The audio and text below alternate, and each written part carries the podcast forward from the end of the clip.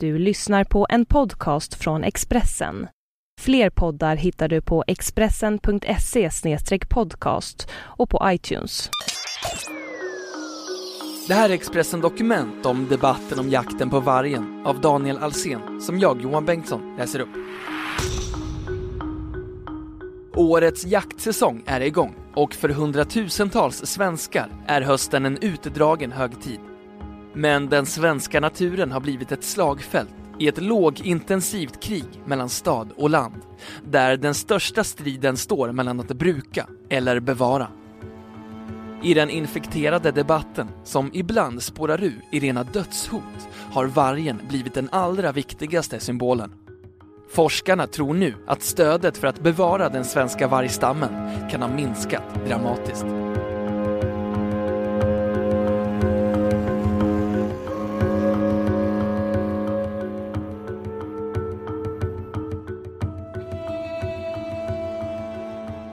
Solen letar sig sakta upp mellan trädtopparna. Den tidiga morgonluften biter i kinderna och det sticker fortfarande lätt i näsan efter brasan vid jaktlagets Arla samling. Dimman svävar ännu över skogens mjuka matta av mossa. Ett av John Bauers troll kan kliva fram mellan träden vilken sekund som helst. När man så tyst som möjligt har smugit ut i sitt jaktpass och mötts av naturens prakt är det lätt att nästan tappa andan. I det ögonblicket finns inga spår av det slagfält den svenska skogen har blivit i ett lågintensivt krig som har pågått i åratal. Jägare, skogsägare, bönder, myndigheter, djurrättsgrupper och miljöorganisationer har alla en åsikt om hur naturen ska vårdas och förvaltas. En explosivt växande vildsvinsstam i framförallt södra Sverige har väckt kritik mot handfallna jägare och jakträttsinnehavare som vräker ut foder i naturen. Och skogsbolag, kanske huvudsakligen i norra Sverige, är ständigt i luven på jägare som man anser inte skjuter tillräckligt många älgar för att hålla skadorna på träplantor på en rimlig nivå. Men den konflikt som har väckt mest uppmärksamhet handlar om rovdjuren där vargen blivit symbolen som skapat djupa skyttegravar i nästan alla läger. Hela frågan har fullständigt spårat ur, säger Ann Dalerus, generalsekreterare för Svenska Rovdjursföreningen.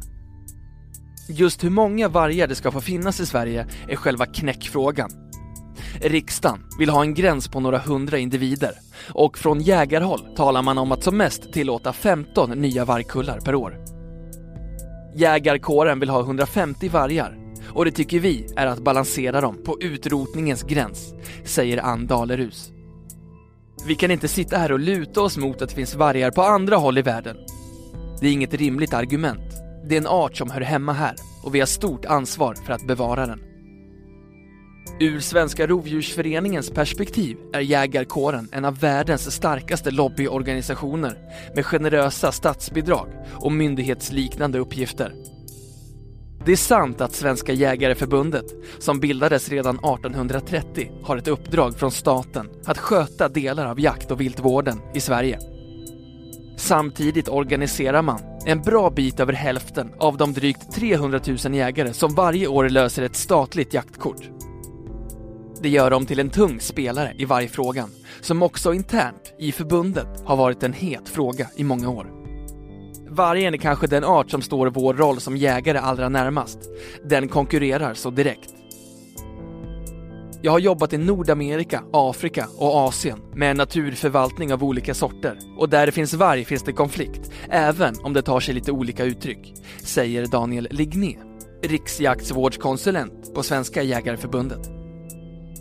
I Norden blir det väldigt mycket en konflikt med jägarna eftersom vi jagar med hund på ett väldigt speciellt sätt. Det sättet finns inte riktigt på andra håll i världen. Vi har så mycket skogar och förhållandevis lite vilt. Då behövs hundar för att hitta viltet och få det i pass. Vår jakt är väldigt beroende av jakthundar. Den svenska löshundsjakten, där jakthunden själv får spåra och driva bytet mot jägarna, är i princip omöjlig i varje revir. Risken att jakthunden skadas eller dödas av en varg som hävdar sitt revir bedöms vara alldeles för stor och det finns tragiska exempel på där det har skett. Det är lätt att bli jaktromantisk och avfärda den kritik som riktas mot svenska jägare från olika håll.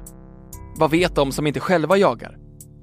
De som inte varje höst kan fylla fysen med kött som är ekologiskt och etiskt försvarbart på ett sätt som ingen kommersiell köttproducent kan mäta sig med. De som inte ägnar stora resurser åt viltvård och tusentals timmar åt att spåra trafikskadat vilt. En del såklart. För jägarnas intressen är inte allas intressen och det höga tonläge som präglar många av striderna om den svenska skogen döljer ibland viktiga diskussioner om hur vi ska dela och förvalta naturens resurser. När debatten om den svenska vargstammen är som allra hetast syns en tydlig skillnad i argument mellan storstäderna och landsbygden. Mycket av vargkonflikten tror jag ligger i en konflikt mellan stad och land. Vargen får symbolisera mycket av det hemska som staden står för. Den blir som symbol väldigt viktig och enkel att hänga upp allt elände på. När det egentligen är nedläggning av postkontor, ambulanser och skolor det kanske handlar om, säger Daniel Ligné. Han får i viss utsträckning stöd av forskaren och statsvetaren Camilla Sandström vid Umeå universitet som har koppling till Sveriges lantbruksuniversitet, SLU. Där har man gjort kontinuerliga mätningar, bland annat om attityden till varg, ända sedan 80-talet. På landsbygden brukar man naturresurserna i högre utsträckning. Attityden till djur och natur är att man ska bruka resurserna, även om det ska vara på ett hållbart sätt. I staden finns det mer en attityd att naturen har ett egenvärde som ska bevaras och skyddas från människorna, säger hon. I SLUs senaste mätning stöter man på vad man misstänker kan vara ett dramatiskt minskat stöd för varg i Sverige. Tidigare har det funnits en väldigt stor acceptans för att vargen finns i Sverige och en stor vilja att bevara den. Men i den senaste mätningen ser vi vad vi misstänker är ett trendbrott där stödet har gått från runt 70% till 50%. Det är en ganska stor skillnad, säger Camilla Sandström och poängterar att det ännu inte går att dra några säkra slutsatser. Vi är lite försiktiga eftersom det här bara är en enstaka mätning. Nästa år ska vi göra en större mätning och beroende på vad vi ser där kan vi säkert säga om det skett ett trendbrott eller inte. Om siffrorna stämmer och stödet för varg i Sverige har sjunkit så drastiskt kan den stora uppmärksamheten och hårt uppskruvade debatten ha spelat roll, tror Camilla Sandström. Man har börjat se negativa konsekvenser i form av rivna djur och att det påverkar jakten negativt. Det har varit en väldigt upphetsad debatt och man har lyft fram kostnaderna. Många kanske ställer det mot andra kostnader i samhället, säger hon.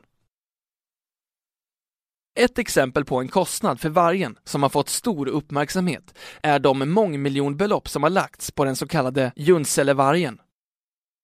Gång på gång har vargtiken envisats med att ta sig norrut till renskötselområdet, där den uppges ha ställt till med omfattande oreda, med rivna renar och skingrade renflockar i sina spår. Och gång på gång har Junselevargen fångats in och flugits tillbaka söderut. Men varför lägger man egentligen en sån möda och så mycket pengar på att hålla vargen borta från renskötselområdet, som täcker nästan halva Sverige? Det är inte rimligt att det inte får finnas varg där, eftersom det är en avgörande betydelse för den genetiska kontakten med den finska vargstammen, säger Ann Dalerus och fortsätter. Hela norra Sverige är en enorm vargbiotop med vidsträckta skogar, massor av bytesdjur och väldigt gles befolkning. I den svenska naturen ingår arten varg. Då kan man inte utrota en art i ett helt område för att underlätta för en viss näring som renskötsel. I frågan om varg i norra Sverige är Svenska Rovdjursföreningen och jägarna överens. Inget län i Sverige ska åka i någon gräddfil enligt Svenska Jägareförbundets rovdjurspolicy. Bördan eller glädjen ska delas av alla. Tittar vi på vargens utbredningsområde idag så börjar det bli lite trångt, säger Daniel Ligné. Norrut mot renskötselområdet är gränsen för vargen knivskarp. De vargar som tar sig över den och inte bedöms vara genetiskt viktiga för den svenska vargstammen kommer med stor sannolikhet att skjutas. Österut finns vatten och i väst finns Norge som bara accepterar tre vargrevir i hela landet med hänvisning till sin fårskötsel. I dagsläget kan vargen därför bara sprida sig söderut.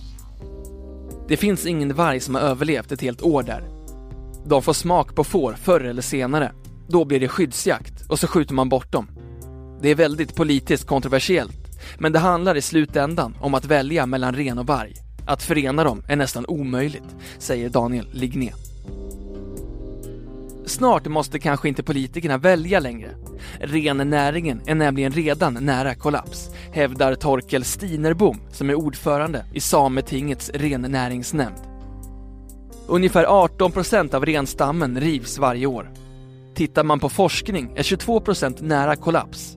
Då blir det ingen föryngring. Då blir vajorna, hondjuren, bara äldre och äldre och det gör att renen till slut dör, säger han. När renarna rivs betalar staten ut en ersättning till renägaren. Men det täcker inte på långa vägar oredan av skingrande flockar och den faktiska förlorade inkomsten. Bara en dryg tredjedel av renens faktiska värde betalas ut, enligt Torkel Stinerbom. Men nu är vi så nära kollaps att pengarna inte har någon betydelse. Det går ju inte att äta pengar, säger han. Men går det ändå inte att samsas i det enorma område som norra Sverige är? Om samerna vill bruka naturen får man väl acceptera att man befinner sig i naturen. Man kan ju tycka det. Om det bara hade varit varg och inga andra rovdjur kanske den argumentationen hade hållit. Men det är det totala rovdjurstrycket man måste titta på. Vi har järv, björn, lodjur och örn. Av de ungefär 3000 björnar som finns i Sverige finns 2000 i renskötselområdet. Ska man ha varg ovanpå det blir det ohållbart, säger han. Vargdebatten lär fortsätta vara het under överskådlig framtid. Frågan är om det ens går att hitta en lösning som tilltalar alla. Det har blivit en så fruktansvärt infekterad och rörig soppa att det saknar all rim och reson. Jag tror att man måste börja om från början, säger Ann Dalerus.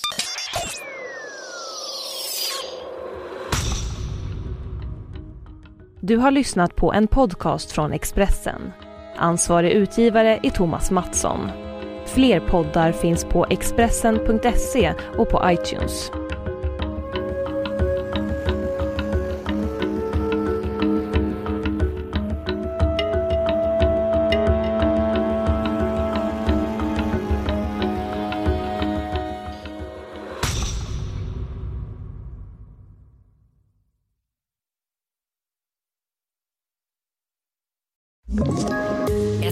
Poddtips från Podplay. I fallen jag aldrig glömmer djupdyker Hasse Aro i arbetet bakom några av Sveriges mest uppseendeväckande brottsutredningar. Går vi in med hemlig telefonavlyssning och, och då upplever vi att vi får en total förändring av hans beteende. Vad är det som händer nu? Vem är det som läcker? Och så säger han att jag är kriminell, jag har varit kriminell i hela mitt liv men att mörda ett barn, där går min gräns. Nya säsongen av Fallen jag aldrig glömmer på Podplay.